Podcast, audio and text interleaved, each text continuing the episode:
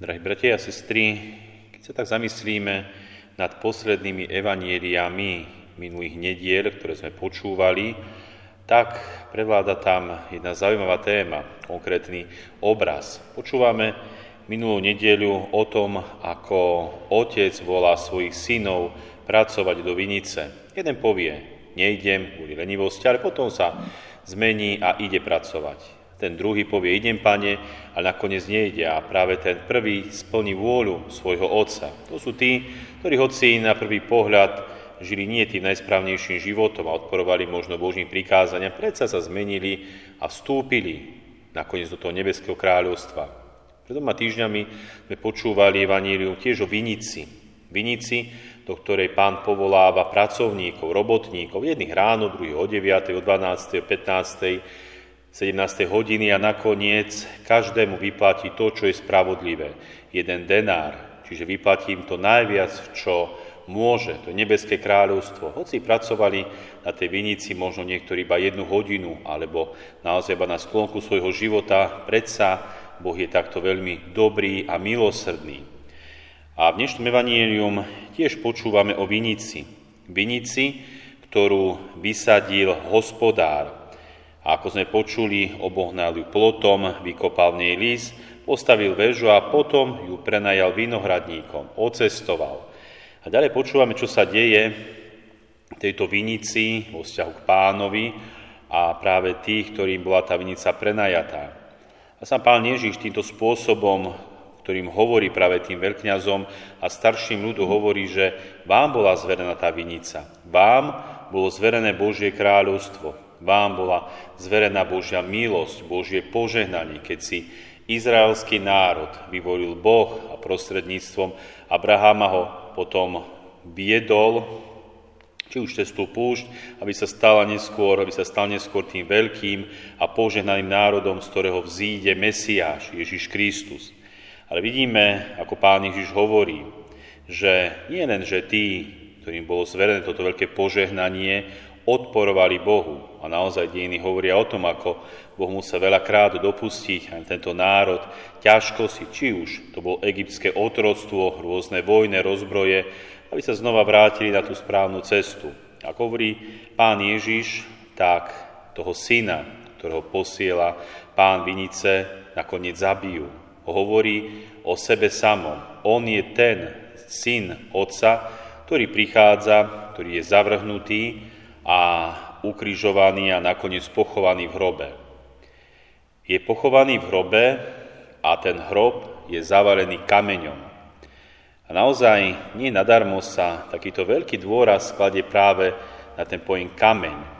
Ten hrob bol zavalený kameňom, veľkým kameňom, ktoré na prvý pohľad tie ženy, ktoré prichádzajú k hrobu, nemôžu odváliť. Ten kameň je odvalený iným spôsobom, tajomným spôsobom. Možno aj preto, že tým kameňom, uholným kameňom, nakoniec sa stáva sám Ježiš Kristus. Ježiš Kristus, ktorého zavrhli izraelský národ, zavrhol ten požehnaný ľud, ktorý si Boh vyvolil, sa nakoniec stáva uholným kameňom. Keď som bol mladší, myslel som si, keď som počúval toto evanielium, myslel som si, že ten uholný kameň to je uhlie. Nedalo to zmysel. Prečo hovorí evanielium alebo sám Ježiš Kristus o uhlí? Nie je to žiadne uhlie. Uholný kameň to je kameň na uhle stavby, je to kameň, ktorý udáva stabilitu stavby a taktiež smer, ktorým stavba je stavaná a vedená. Je to veľký a silný kameň, na ktorom do istej miery stojí stavba. Keby sa tento kameň z tej stavby vybral alebo poškodil, stavba by už nebola pevná a mohlo by sa stať, že tá stavba spadne. Pán Ježiš sa stáva týmto uholným kameňom.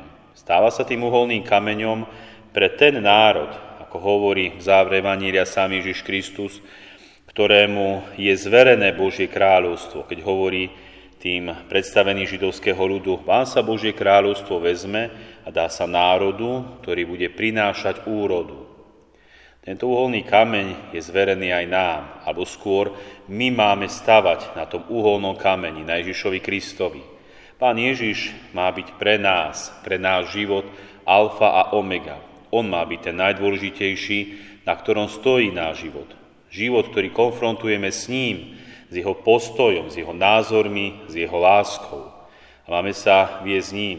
Ježiš Kristus, ktorý nie je iba duchovne, historicky vzdialená osoba pre nás, a ten, ktorý má stále žiť s nami, hlavne skrze modlitbu a hlavne skrze sviatosti, ktorých je doslova až matateľne prítomný, keď ho príjmame v Eucharistii pod spôsobom chleba a vína. Pán Ježiš sa pre nás má stávať tým holným kameňom. Naša odpoveď má byť, ako počúvame v Evangelium, úroda nášho života. Čiže nemá to byť iba také pasívne prežívanie a príjmanie dobra, ktoré nám dáva Pán Ježiš, ale má to byť doslova dávanie úrody zo svojho života, prinášanie dobra vo svojom živote. Ak naozaj žijeme s Ježišom Kristom, ak je Pán Ježiš našim uholným kameňom, tak budeme prinášať dobro svojho života. A to dobro bude doslova viditeľné. Snažme sa o to, milí bratia a sestry, aby aj nám nebolo vzaté to Božie kráľovstvo, o ktorom hovorí pán Ježiš, že bolo za ten národu, ktorý si to nevážil, ktorý zavrhol Ježiša Krista, ktorý sa ho snažil zavrieť za ten kameň hrobu. Ale ani kameň hrobu Ježiša Krista neudržal, pretože sám Ježiš Kristus je tým uholným kameňom, ktorý dáva zmysel, cestu, ale naozaj je jediný, ktorý nás privádza k spáse. Amen.